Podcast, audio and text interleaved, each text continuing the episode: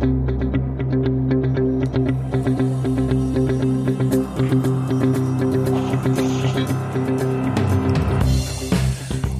to another episode of the Quilling Solution, where we look to empower you with awareness and actionable insights. And today's topic is trust, right? And by its very definition, trust is the firm belief in the reliability, truth, ability, or strength or someone or something. Think about that. I mean, the reliability, truth, ability, or strength of someone or something. Now, this year has arguably been the most arduous year for many of us, right? With the way forward that is still very much uncertain. To pay the way forward, right, will require newly envisioned partnerships, allies, and solutions, all of which will need to be undergirded by trust, right? Like capital T type trust.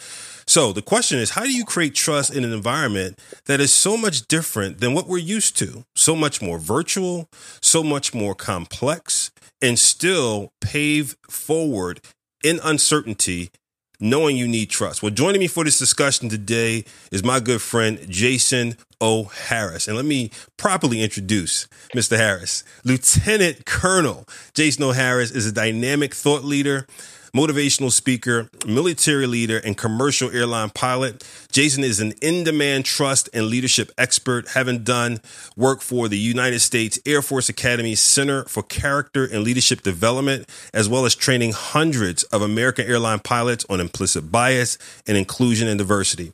He has been featured in publications such as Forbes, national print media outlets, and multiple podcasts recognizing him as an authority on trust, leadership, and high performance teams.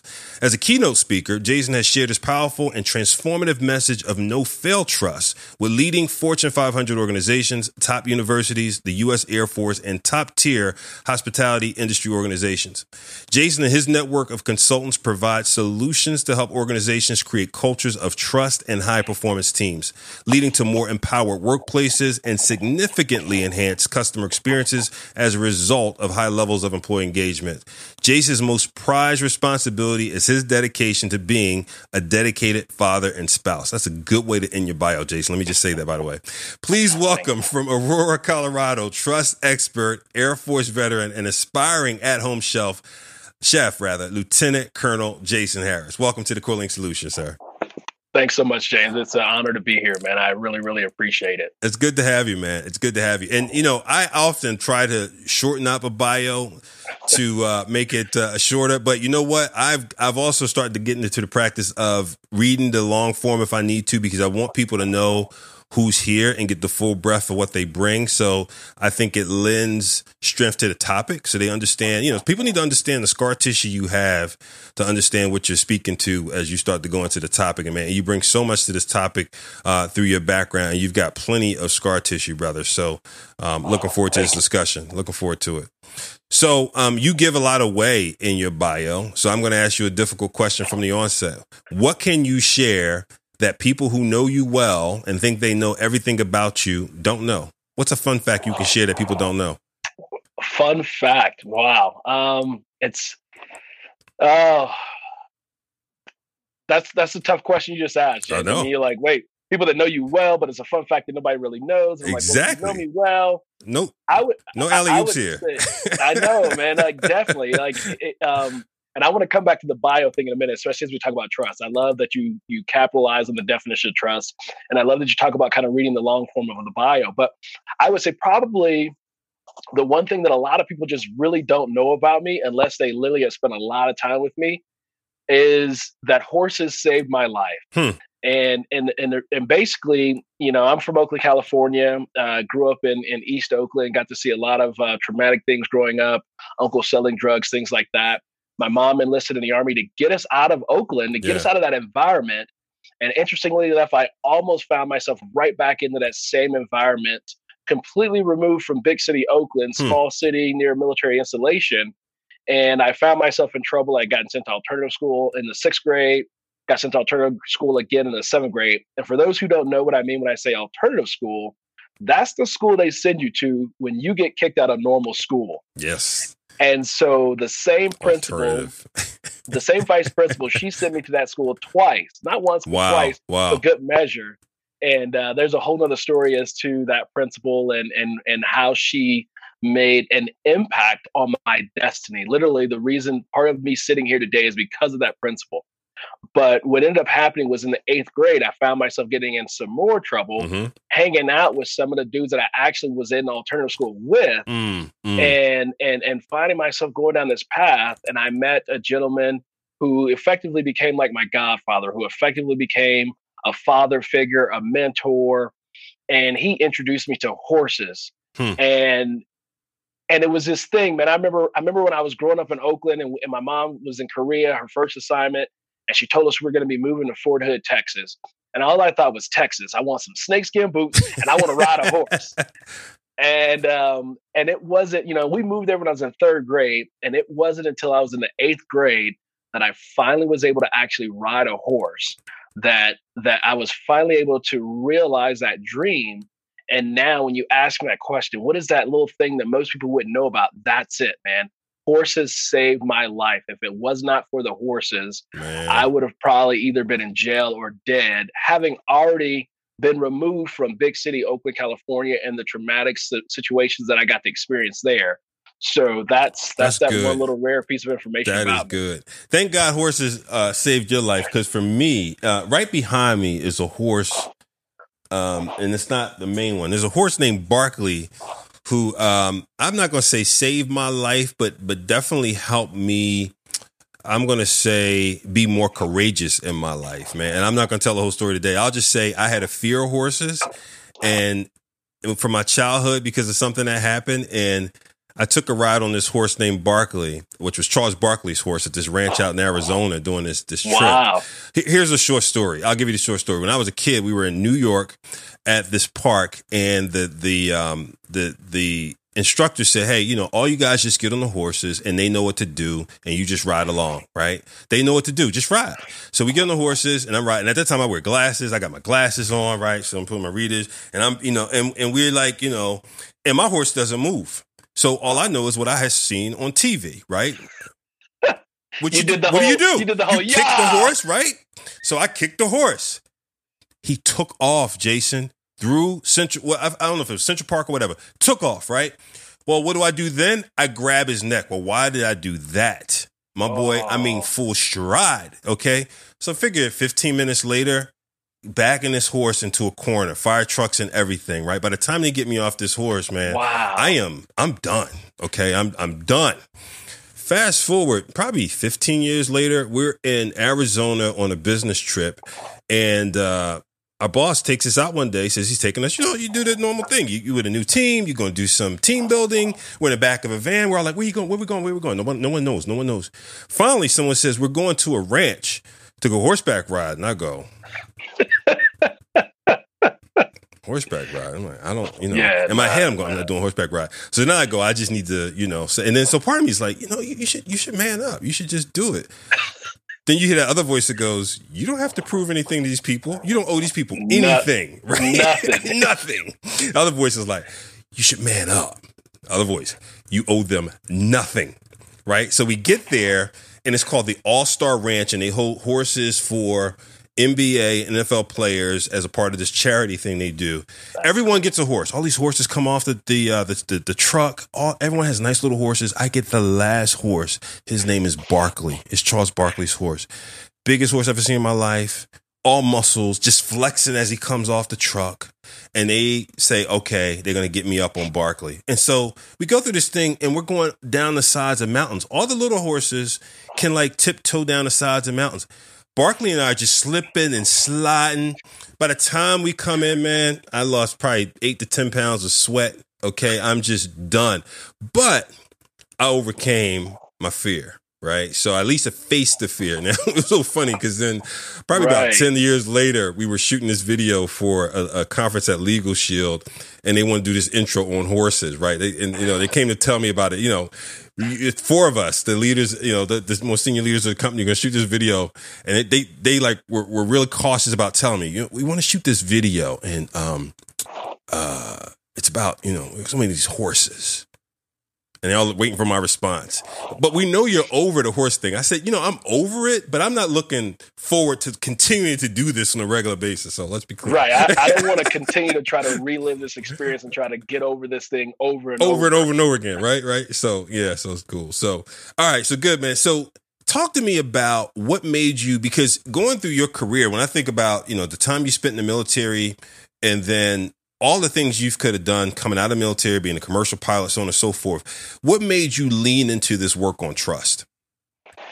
You know, it's it's interesting, man. Um, I, I, had to sit down and I had to think through that as I got into it, and I, I, I think I kind of got into it by accident, but mm. yet at the same time, it was an accident, right?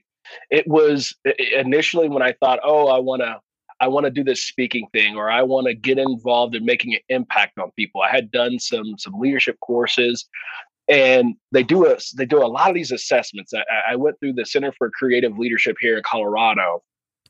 And as the lady was laying out my results and kind of going through what she had discovered and evaluating all of my personality assessments, you know, literally there was several different personality assessments we did to include the 360, which I think is beyond valuable. Mm-hmm. And she began to explain to me where I sat on the spectrum in a good way, right? And she began to explain to me how unique I was. And so I thought, okay, fine. I, I, put that in the back of my head, and then fast forward, I'm I'm learning some things. I'm getting involved with some people, and I thought that I would just share my story about coming out of Oakland and and and all of the challenges that I was up against in life and kind of where I ended up at now. Mm. But I ended up not really talking about that. I incorporate a little bit of that into my trainings, into my workshops and and my keynote speeches.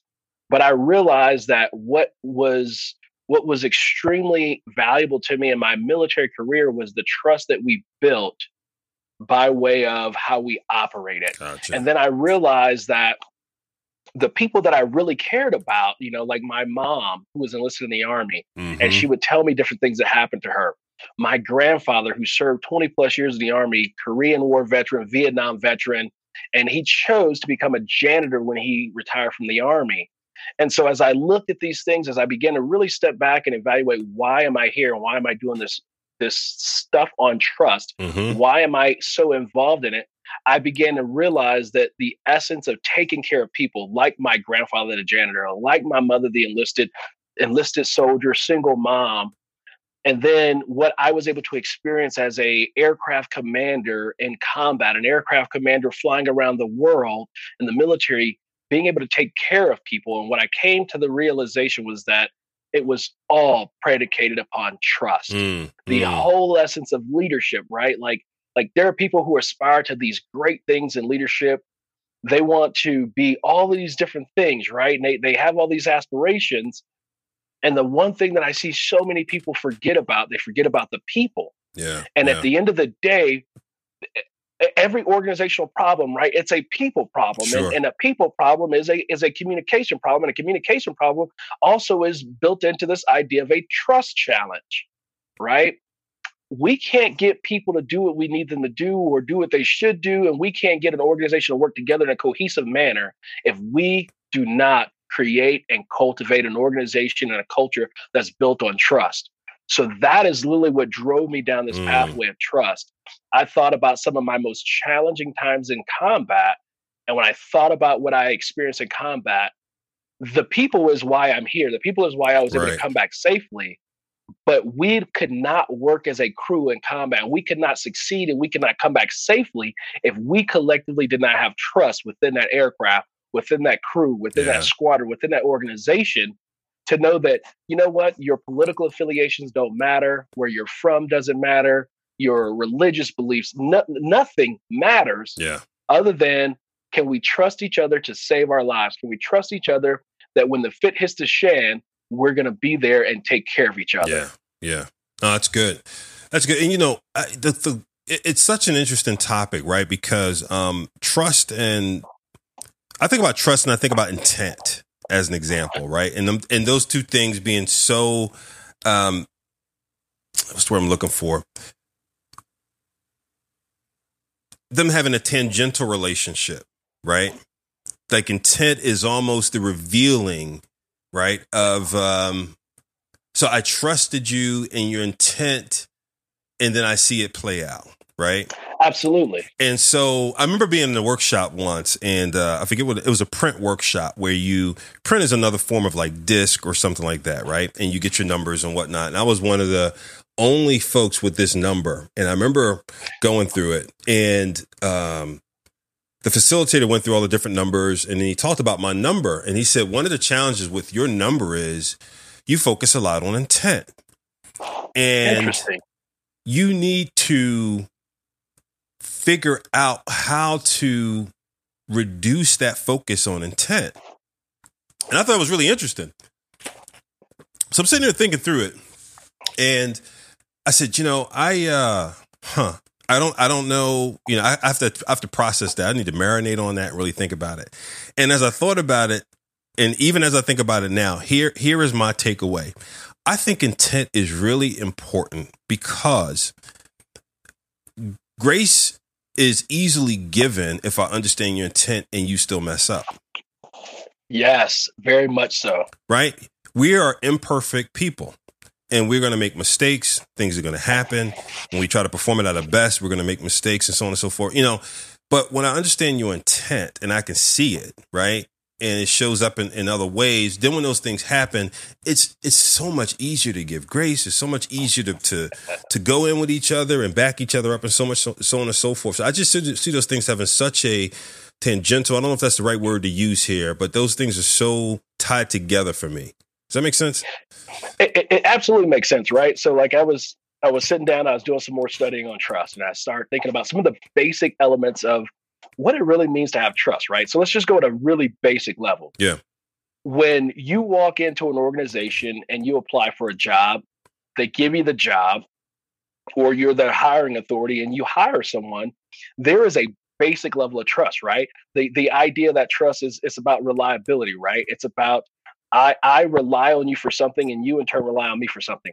So as the employer, my expectation and what I trust you to do and mm. what I'm relying on you to do is to do your job as the employee, as the right. team member, right. right?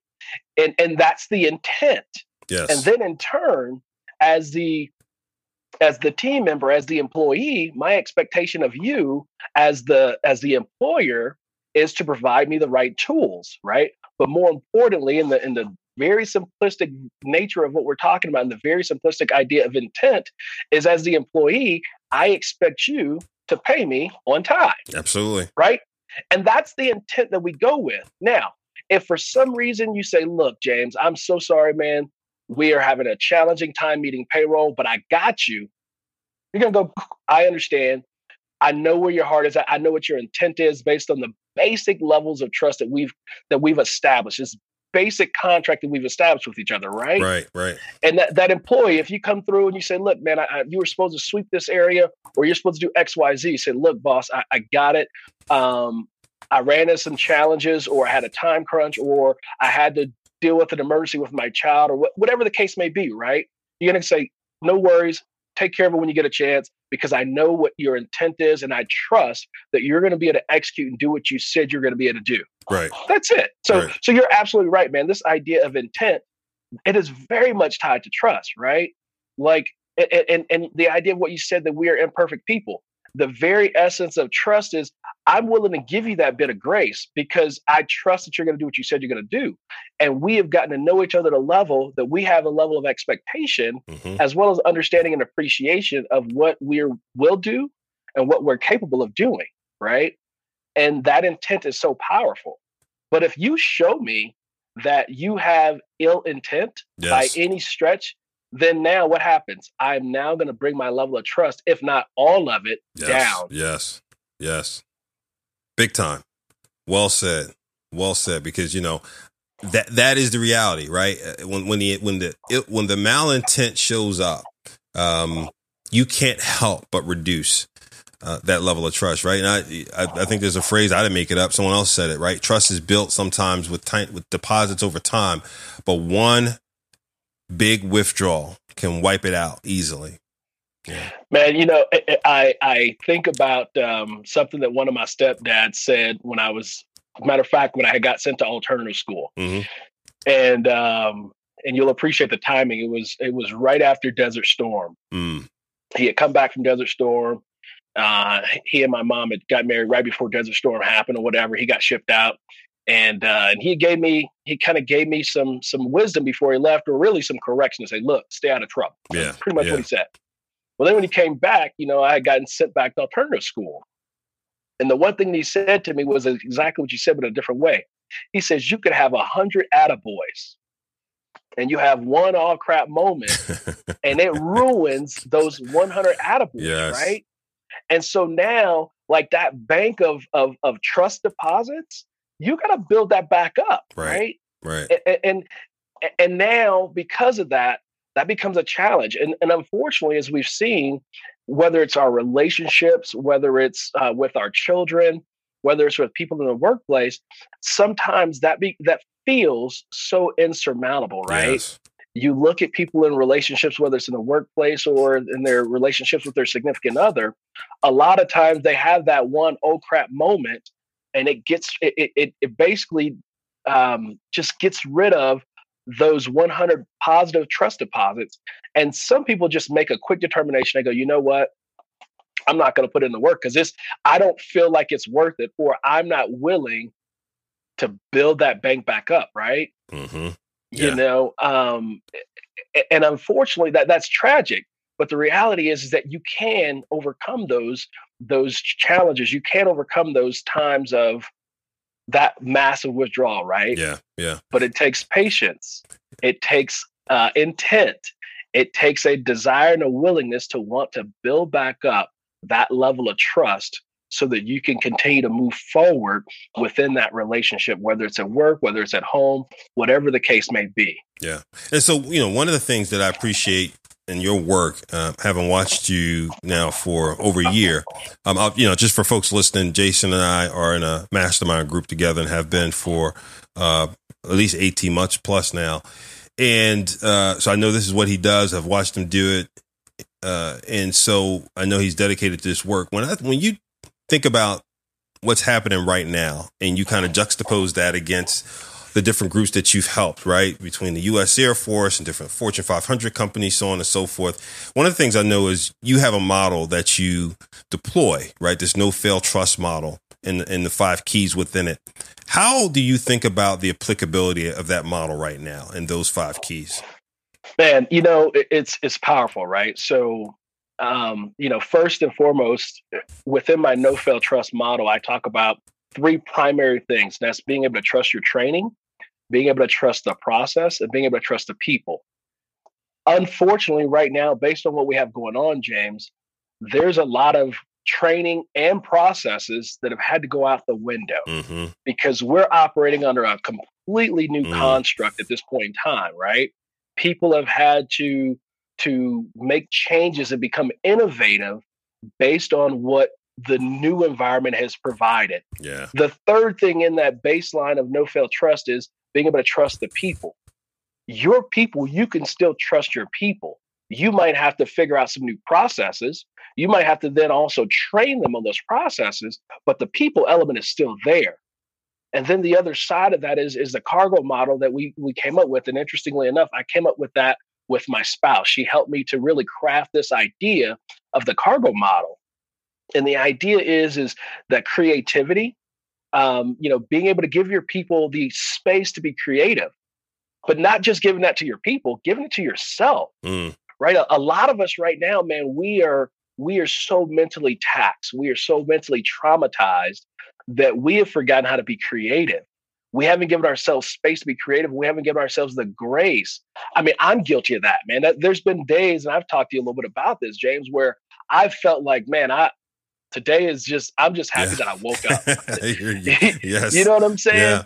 Yeah.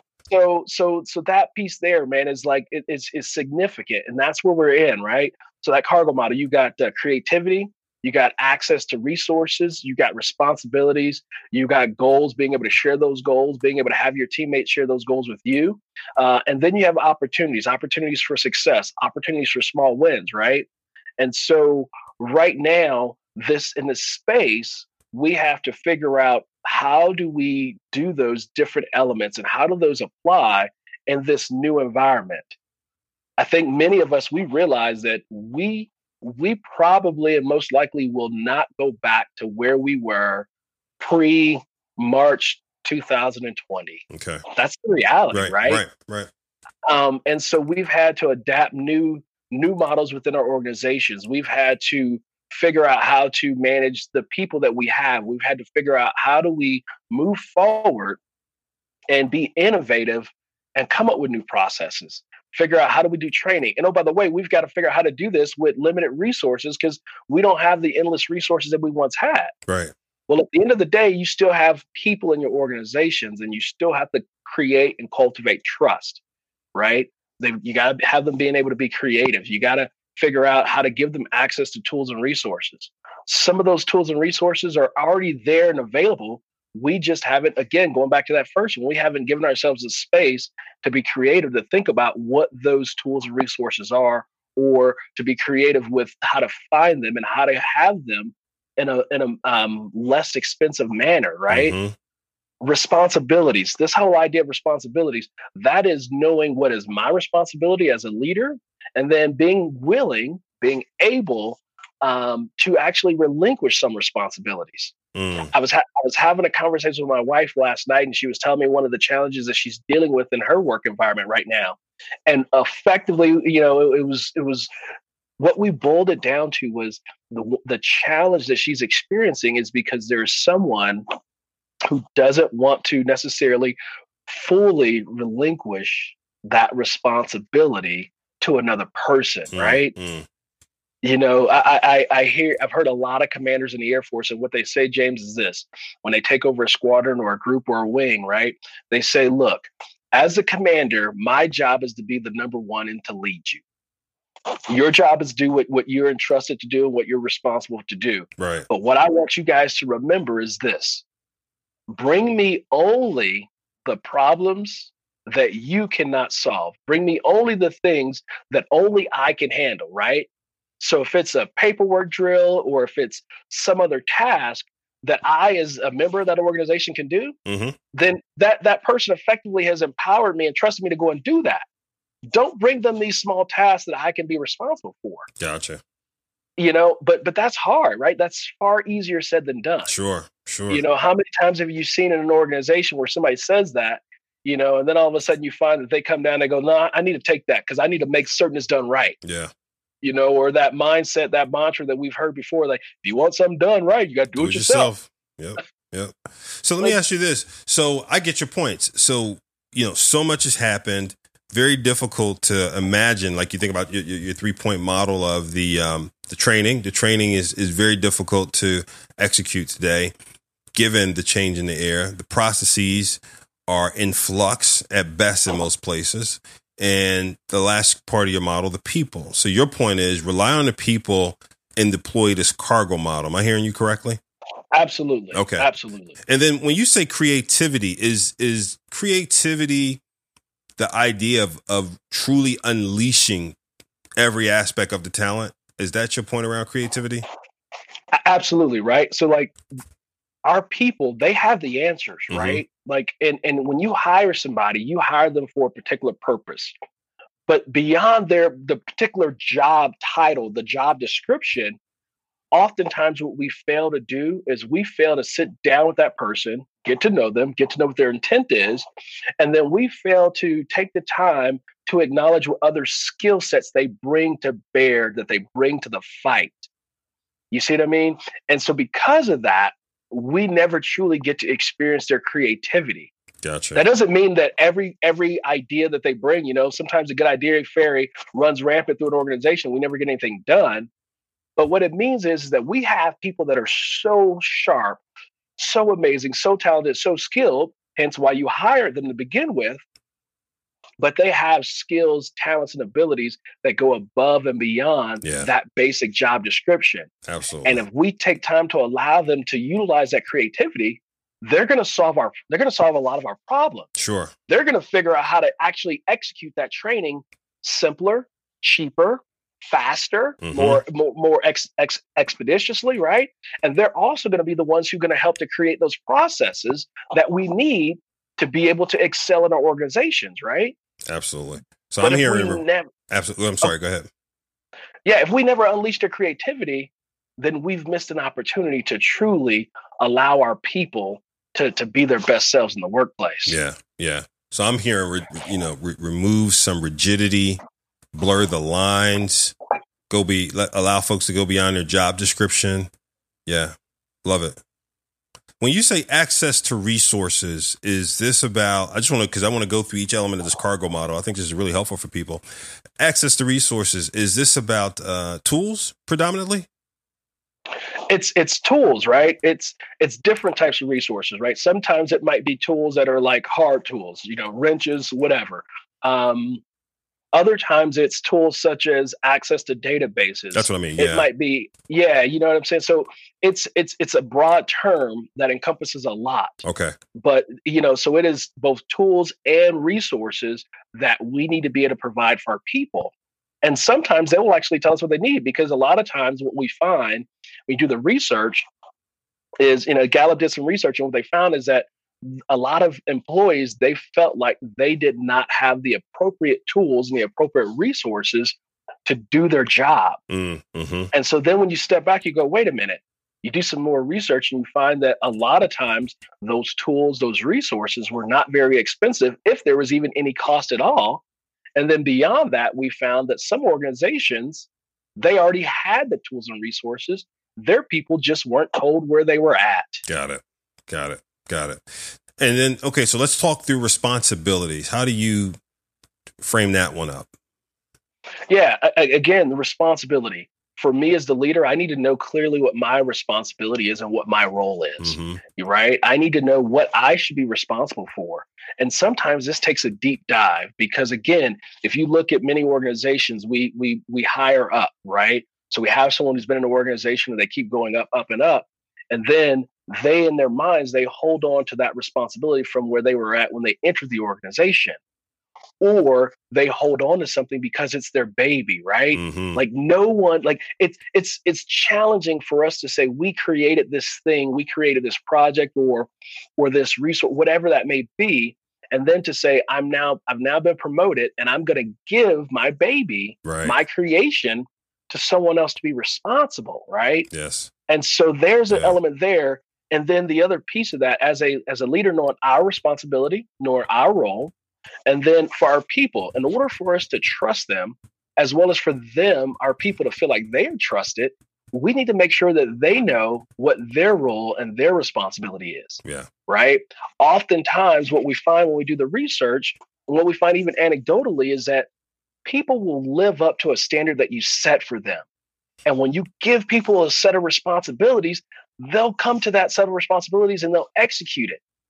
But if we don't spend the time to actually have the conversation with them, if we don't spend the time to explain to them what their role and their actual responsibility is, then it's going to be more challenging for them to actually be responsible for that task at hand.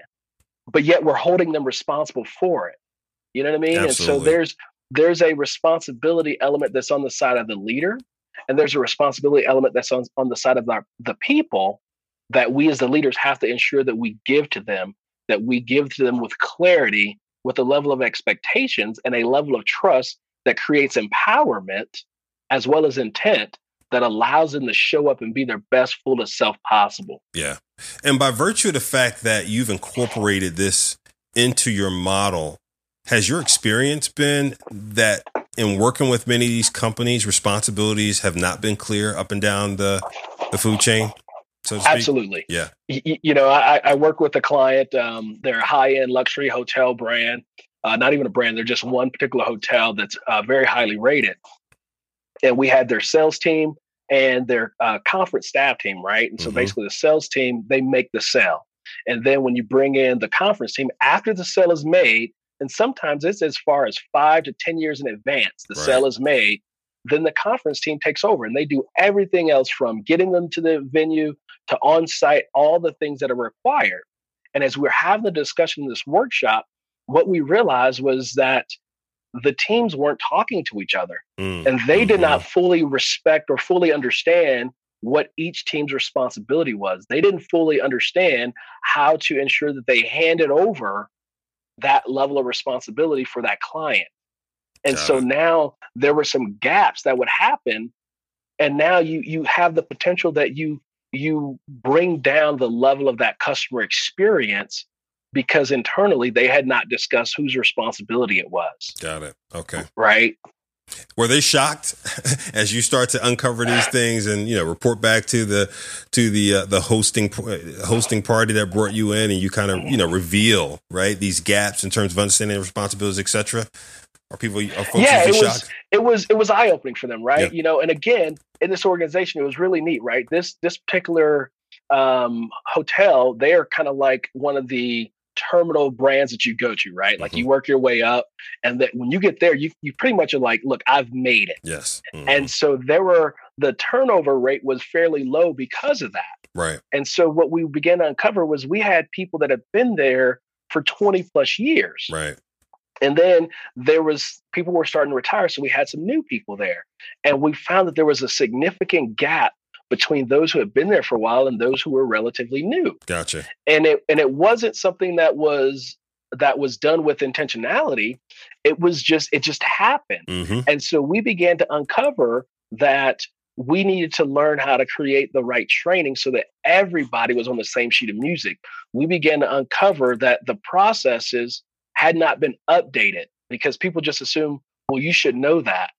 And, and we begin, you know, we begin to find these various gaps and we begin to find opportunities for those two teams to actually communicate better right. so that they could understand what each team's role and responsibility is and each of those team leaders those directors they could understand how to better communicate with each other mm-hmm. to ensure that those teams knew what the responsibilities were and how to have a better employee experience because that translates to your um, customer experience. Absolutely. And so it was beyond powerful to really unpack what they all were feeling uh, to include some level of um, maybe misplaced trust yes. or a lack of empowerment because they felt like they didn't have the information that they needed to be successful. Yeah. That's good. That's good. And then the G in cargo for goals. I'm sure folks get that self explanatory. And then O for opportunities in this particular model. What what does opportunities mean in this model?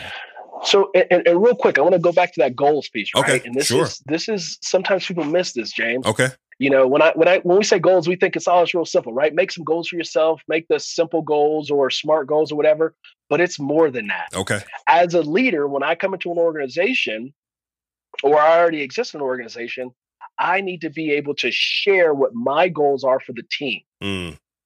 Right. Again, and that ties back into that piece of responsibility. Because if I share with you, James, as a team member, what the goals are, right? Like in our mastermind, we share what our goals are. So now we're we know what we are responsible to help each other with. Right. Right.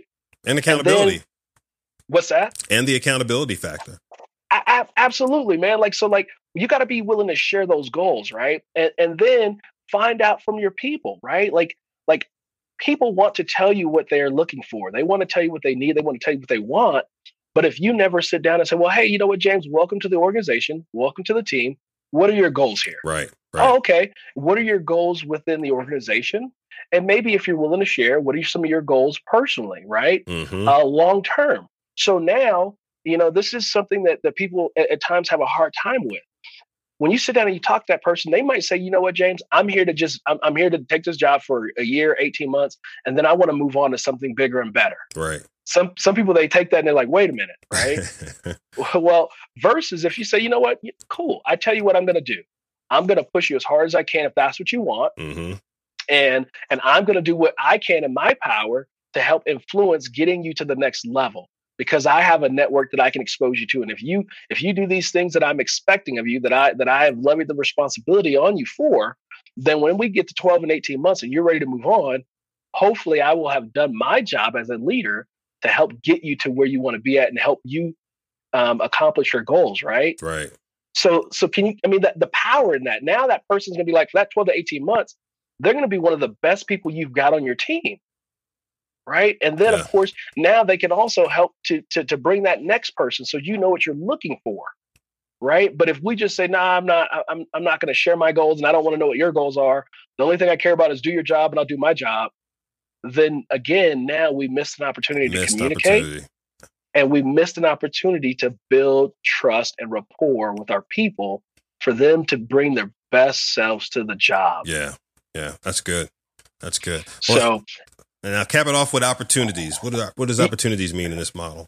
Yeah, the, the opportunities, right? Opportunities for success, opportunities to showcase that they're living up to that standard, opportunities to showcase that they are just crushing it, mm. right? And sometimes those are small things, right? Um, and this is from personal and the professional side.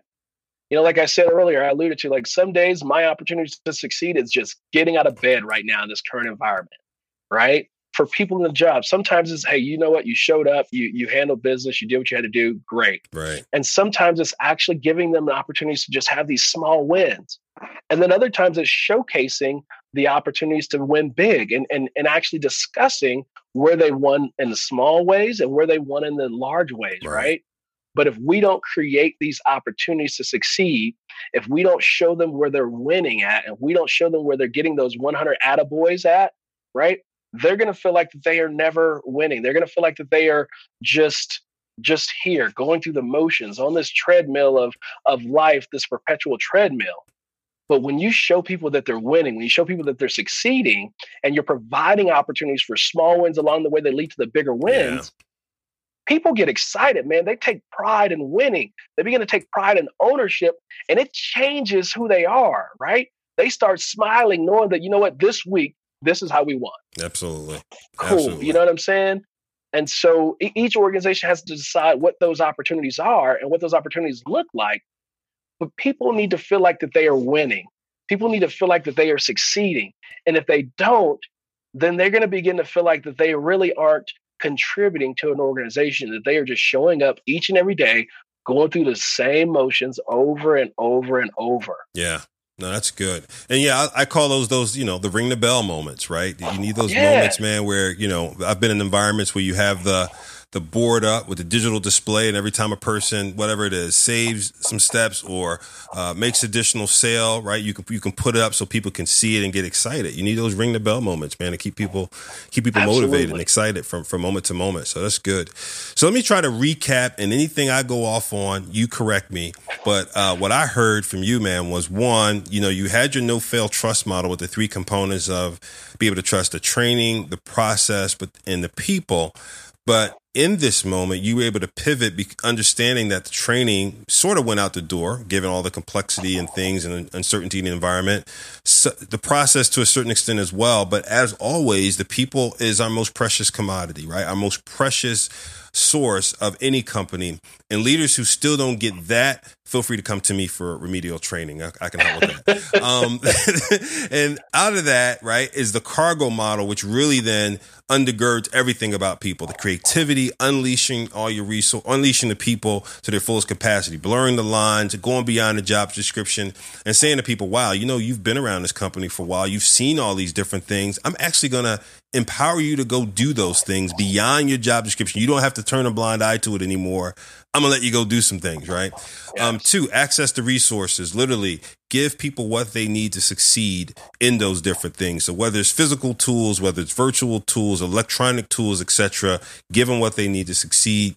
Um, the responsibilities, being clear about the responsibilities, and not taking for granted that people know just because it's been written on paper or it's been posted somewhere at some point. At some point, and sometime, it was on some document that Jane saw make sure people truly understand what they're responsible for, how to get it done, and the connection I think I heard from you between people's different responsibilities, right? So people understand right. how it works person to person.